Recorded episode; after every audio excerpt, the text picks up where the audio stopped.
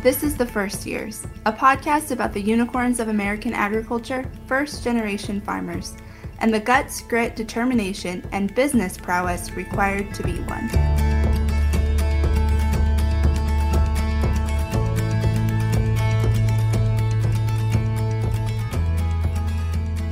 Welcome to this week's episode of The First Years. Today we are chatting with Heather Moore. Heather is a first generation dairy farmer in Iowa. So, Heather, tell me about your farm as it is today. Uh, thank you so much for having me today. So, um, my husband Brandon and I um, started our dairy four years ago. We have uh, between 50 and 60 registered Holstein cows. Um, and then we also have a 800 head feedlot where my husband custom backgrounds um, feeder cattle. Um, my husband also works full time off the farm for a company called Big Gain, a, a, a excuse me, animal nutrition company. And then um, just about a year ago, we started to have some of our milk made into custom uh, cheese and opened a, a, small shop on our main street in our uh, downtown and on our hometown um, in Maquoketa. So we have quite a few uh, enterprises going on. Yeah, yeah. And I read that you did not or maybe you you were on a dairy when you were a small small child but didn't really grow up around dairy. Is that true? Um yes. Well yes and no i guess. So i, I do come from a long line of dairy farmers um, and farmers uh, and when i was uh, very young until i was 10 i grew up on a, a multi or we had a multi-generational um, very small grade b dairy in southwestern wisconsin. When i was um, 10, so I think it was like fifth grade, um, my my parents made the choice that they were no longer going to farm, and we moved off the farm. Um, my my dad and my grandpa also had a, a excavating business, and they decided to focus on that. And then the cows were sold later that that fall. So um, while we do have a pretty strong dairying background, um, it, it all kind of ended there. Um, I was fortunate enough. Um, my mother's father also farmed, and uh, I, I showed some of his cows at the, or heifers actually at the county fair. Never really did very well. Always was kind of at the bottom of the class, but um, it was enough to spark a, a fire. And uh, they sold the cows when I was 16, and um, it was just always my dream to to get back onto a dairy farm. Um, and uh, you know, being a woman without a farm to go back to, I, I had this idea that um, that I wasn't going to be ever be able to go back to production dairy. So I went to UW Platteville um, to major in agriculture education, and about my junior year, I said, you know, this is this is really stupid because my heart is still in um, this production dairy, production agriculture, and so why am I going to school um, to just be on the fringes of of where my heart really is. So I kind of um, I had it an animal science major uh, with a at that time I had a dairy emphasis um, with the idea that someday, no matter what, uh, I would be back on a dairy farm. Um, and then, as it often happens, I met my husband there, who is a he's actually a a second generation farmer. His dad was a very first generation farmer. He was a, a town kid. His uh, dad had owned a tavern. Like there was no farming at all in his background. Um, a lot of trucking, but no farming. And his dad had decided that he wanted to start a farm. So he um, started a beef and sheep and hog farm. Um, but my husband is the oldest of eight. So when it came time for for us to kind of go on return to the uh, or decide to return to the operation, we decided to go out on our own. So I ended up, long story, I guess I ended up in Iowa with a farmer or a husband who had never ever milked a cow.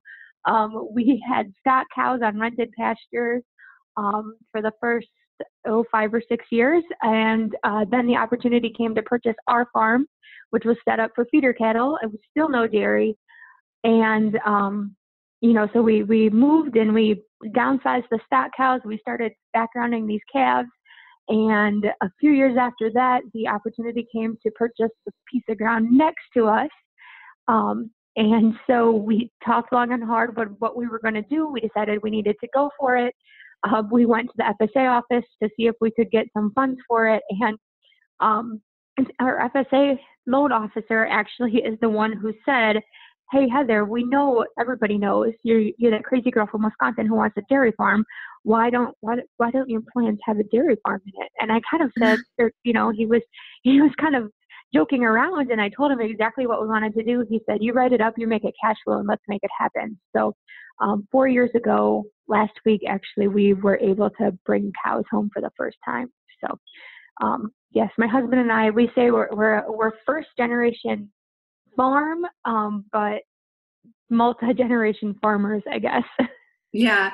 Um, I want to pause here for a minute because I think often, um, and I, I think it's a cultural thing at this point, but we live in a society that wants gratification and success right now. Um, and so I want to pause and I want you to share just a little bit about what it felt like when you were moving towards farming, but it wasn't towards dairy farming. Like, how did you keep going when the the the path was not where you you wanted it to go? You know, that was that was a little bit difficult um, as a as a person who really likes to just go for things. Um, that's something that um, my husband and I both have in common. Like we we we want something to happen. So okay, what are we going to do to make it happen? And there was almost um, it was the five or six years where I was uh, you know working working in town. I was a I worked for the 4-H. I was a special events coordinator at a nonprofit. You know, we worked at a feed. I worked at a feed store. Did all of these things that my heart wasn't necessarily in. Um, I mean, I, I really enjoyed my time as a 4-H, uh, or with the 4-H and with the nonprofits, and those are my other passions. But it really wasn't where my heart belonged. I thought, and so you know, it was it was a little bit of a struggle to uh, keep your eye on the prize and just knowing how much um, it would take to be a dairy farmer uh, was was kind of daunting. Um, you know, I'm I'm very grateful that the FSA officer or you know said, you know, where where are your plans in this? Um, because I I don't know I, I honestly don't know if it had been for him if we would have uh, decided that we needed to take the plunge um, at that point in time. So you know, I guess it it, it was difficult uh, not moving towards you know my my lifelong goal. And we we did uh, when I moved to Iowa from Wisconsin, I brought with me two Holstein calves, um, you know, and so I still was able to keep my foot a little bit in the door um, with these these two heifers that we had and uh, bred, and um, we're grateful or thankful and lucky enough to have another farmer who housed them for us. Um, but yeah, it was it was inc- very difficult, um, just on a personal level, to to move towards uh, or to to be moving towards this farm, but not not where my heart was. And my husband, uh, thankfully for him, he did kind of allow my voice into the into the the beef herd, especially the stock cow side, and and I did get into that and and learned quite a bit and um, you know was able to help him meet some of his goals um, as far as that goes too. So it, you know we were I, we were able to do that. So it's it's kind of fun now that he comes into the dairy barn and yeah. you know we talk about our goals there too because he is uh he's still four years into it has never milked a cow um, but Oh, that's funny. It's it's like the advice that my husband's grandmother um, gives. She says to all her brides, but anyone that marries into our family, she says, "You never need to learn how to milk a cow because if you know how, then you'll have to do it." And for that's, me, I met my husband and knew how to milk a cow, and so I had milked plenty before we got married. And um, she always says her her big joke about me is that she didn't catch me soon enough. I love that. That's actually I I've gotten that advice before. Um, when I was working at the extension office, uh, we had an older lady as our secretary, and um, when we moved out into the farm, she said, "Okay, I'm only going to tell you this once, but do not learn how to do anything you don't want to do every day."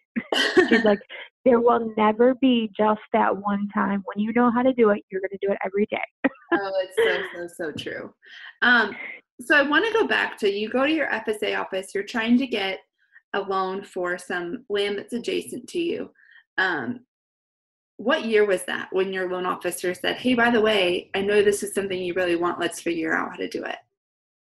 So that was 2014, um, which was the heyday. I feel like yeah. of the the modern so dairy farm. Been, I mean, that could have been lucky timing because had it been 2009 or 2010 or 2011 or even 2016, he probably wouldn't have been so gung ho to say like, "Hey, let's figure this out."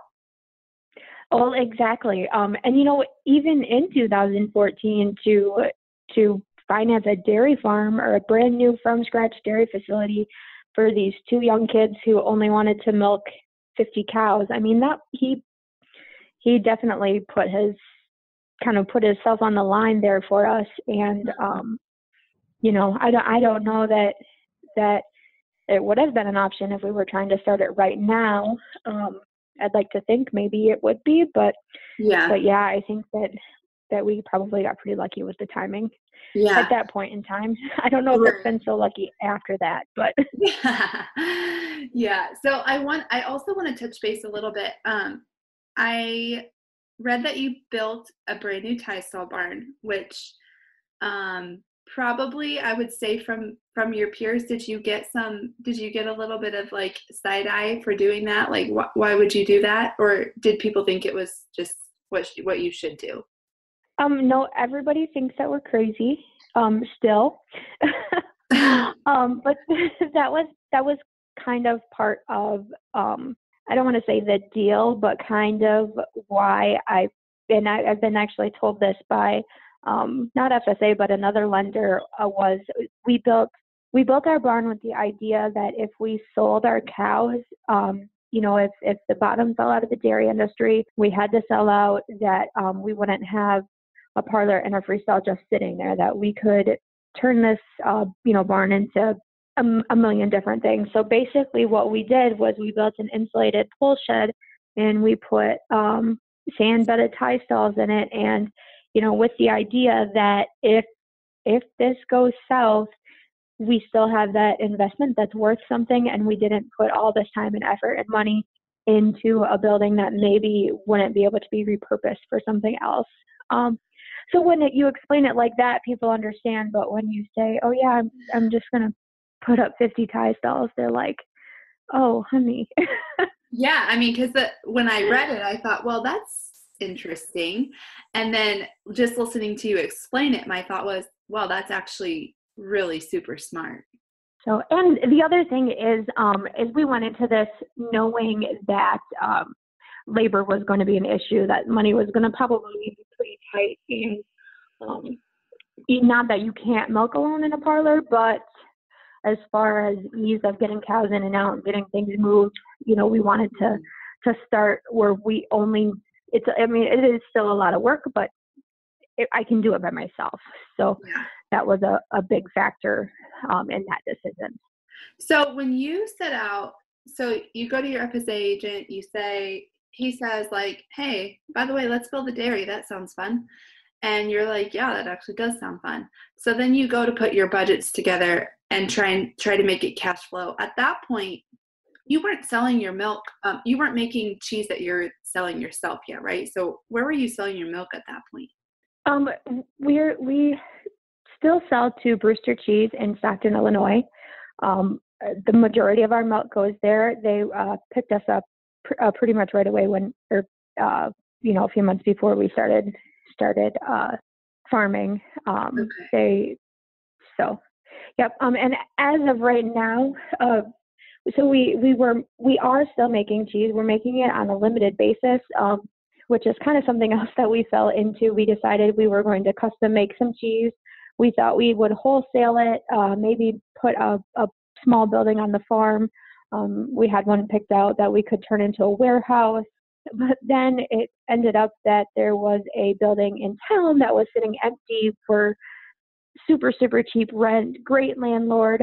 Um, and so last November, actually it was September, we, we decided we were opening a, a cheese store and then took six weeks to get it ready and going.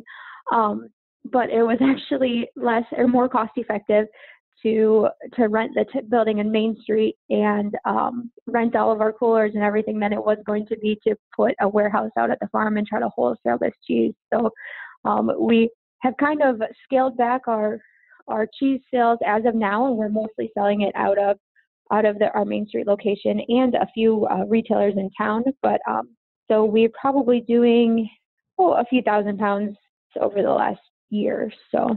Mm-hmm. Very cool. I, I always think it's I think it's interesting too, and I I'm hoping you can speak to it a little bit. But I feel like as, as an industry, we're at a point, and and sometimes I get um, nasty reader feedback for saying things like this. So here we go. Um, but I think we're at a point in the industry where if you want to be a small farm and stay small, then you have to figure out how to have a niche market, right? That's just the reality. Um, the opposite um, of that is to get large. So I w- I'm hoping that you can speak a little bit to like how that worked for you guys, like how you decided this is going to be our niche and this is what we're going to do and this is how we're going to stay profitable. Um, absolutely. That's that's our exact thinking. Um, we're not actually in dairy country here in Iowa. We're we're south of the the actual dairy counties, um, and so there's a lot of hog farmers and beef farmers and you know even some chicken farmers. And um, my husband and i have been talking since prices uh, dropped three months after we started shipping milk. You know it, and people might not like this but we're we're seeing a lot of parallels in the dairy industry to what the hogs did to what the chickens did um, you know hogs in the early 90s um, and if we're wrong, we're wrong, and that's great. And you know, we kind of hope we're wrong because we don't necessarily know if uh, there's there's a lot of benefits to small farms.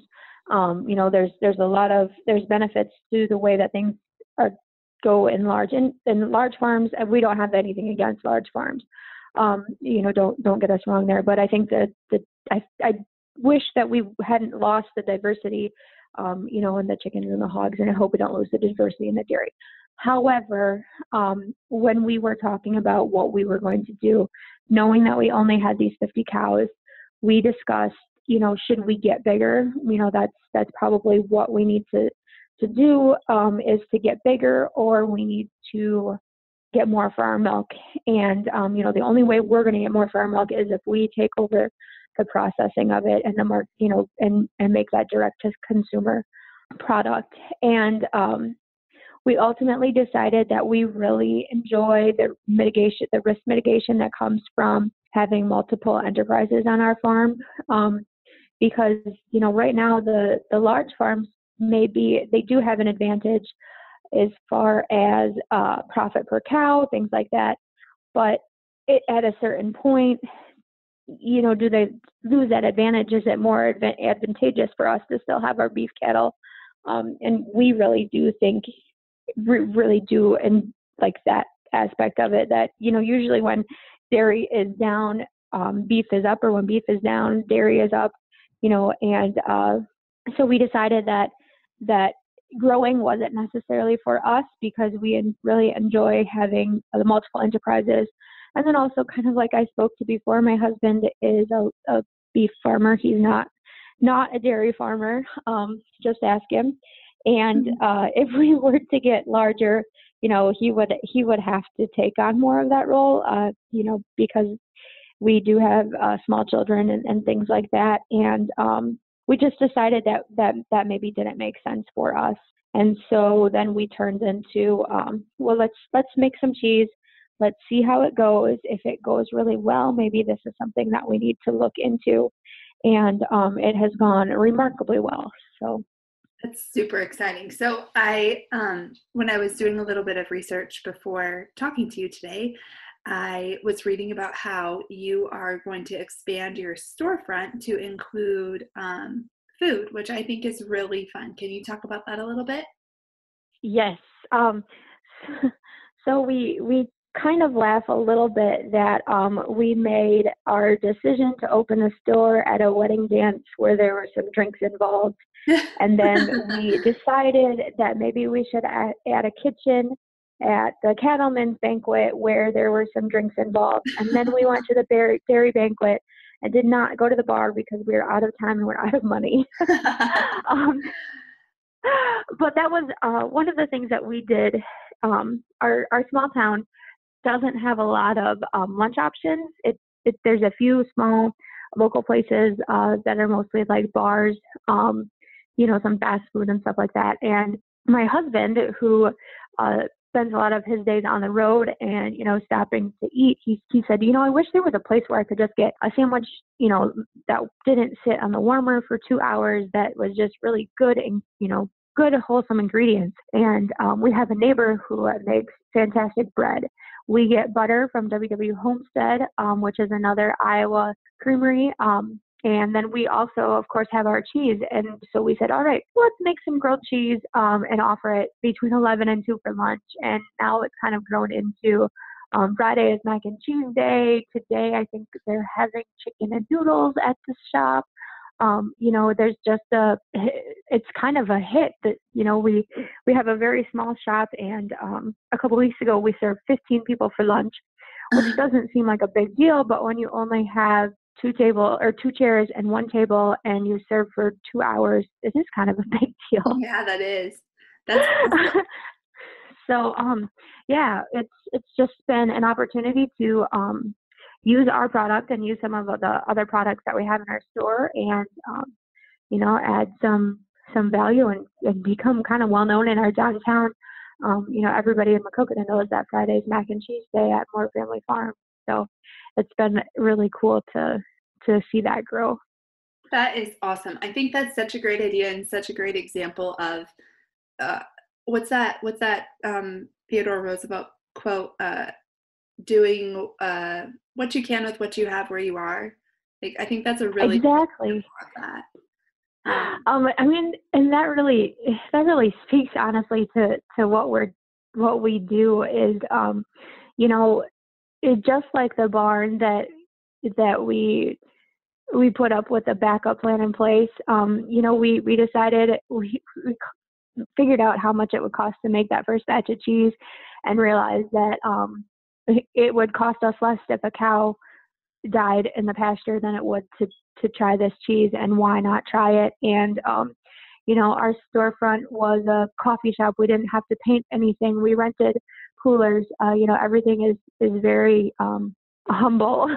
you know, you walk into you walk into our store and it's definitely not a franchise, but um, you know, we it kind of speaks to who we are and and uh, what we do is just try to make things work with what we have. So I love that. I think that's so great and and really good inspiration too for people who are trying to think, you know, for those other farmers out there that are trying to think like what could diversification look like for me and what what could added value look like for me because it could be a grilled cheese shop or it could be you know a little coffee stand um, i think that's awesome um, okay so i live in a small town and you live in a small town and uh, my husband and i actually milk sheep and goats so as you can imagine there was a lot of um, a lot of discussion about that in the town when we started um, what is the worst advice you've ever received? Uh, because I'm sure that on this journey, uh, there was a lot of opinions.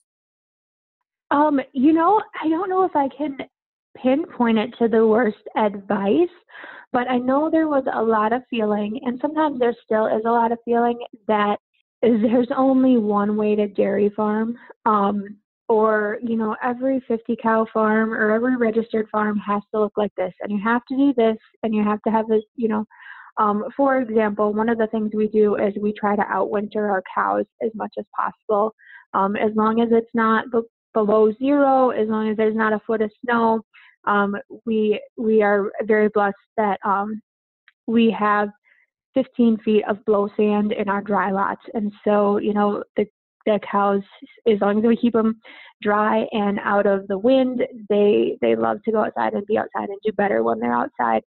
Um, and that's just kind of one of the things that kind of goes against a lot of traditional small town or small farm or even large farm you know with the freestyle thinking you know that you you can't put your cows outside and still have them produce um, but ultimately, in farming and in life, you have to figure out what works for you. And if it works for us, we're going to do it that way, no matter if everyone thinks we're crazy. Kind of like the tie stall thing, kind of like, um, you know, the the not getting bigger because we want to have our beef cattle thing. You know, you just have to figure out what works for you and do the best job you can, um, you know, with what you have. So that's kind of kind of one of the things that uh, sometimes is a little bit hard for us as other producers maybe don't take us as seriously because there's this set of things that we just don't do because it doesn't work for us. Mm-hmm. Um, and that's probably the like I said, it's not so much for worst advice, but um, yeah, one of the one of the things, like you said, a lot of people have a lot of opinions, but unless they're there on your farm doing what you do every day, then maybe you should keep them to themselves. yeah, yeah. Um, yes, I think that I think that you're right about that. Um, okay, so there's one question I ask every guest on the podcast. To what do you credit uh, your success this far? Do you think that it um, was the result of your skill and your hard work? Do you think that it was lucky timing? I mean, you you mentioned that you got your loan through FSA in 2014. I mean, what what do you think was the secret sauce to being successful? Honestly, I think the secret to our success has to do with the people that we have surrounded ourselves with. We've just been given so many opportunities by so many different people. Um, I didn't mention before, but we bought our first um, 40 acres on land contract um, because someone saw some promise in my husband and you know wanted to sell their farm to a young couple who could make it work. Um, when the parcel next to us came for sale we were again approached uh, personally by the owner to buy it. Um, you know our our landlord in town uh, gave us a great deal on rent to see if we could get it going our FSA officer, our banker, um, you know, they they came, you know, they they took on a chance and and and uh, financed a 50 cow dairy when maybe a lot of people probably wouldn't, even in 2014. Um, so we have just been very, um, very lucky and very blessed as to who has the people that have surrounded us. Um, and I, while I would like to say that that uh, you know we owe everything to our hard work. I don't think that that's that's true. I think um, we owe a lot of of what has worked on our farm to um, to the other people who have taken a chance on us, and to the um, everyone who has supported the store, everyone who has um, you know sold us cows on contract, uh, you know things like that. We just have been um, very lucky to be surrounded by some really, really wonderful people who have wanted to see us succeed. So I just think it's great. I think your whole story is great. And I'm so thankful that you took the time to be on the podcast with me today, Heather. Well, thank you so much for having us. It's yeah. been uh, it's wonderful. No problem. Guys, until next week, this has been this week's episode of The First Years.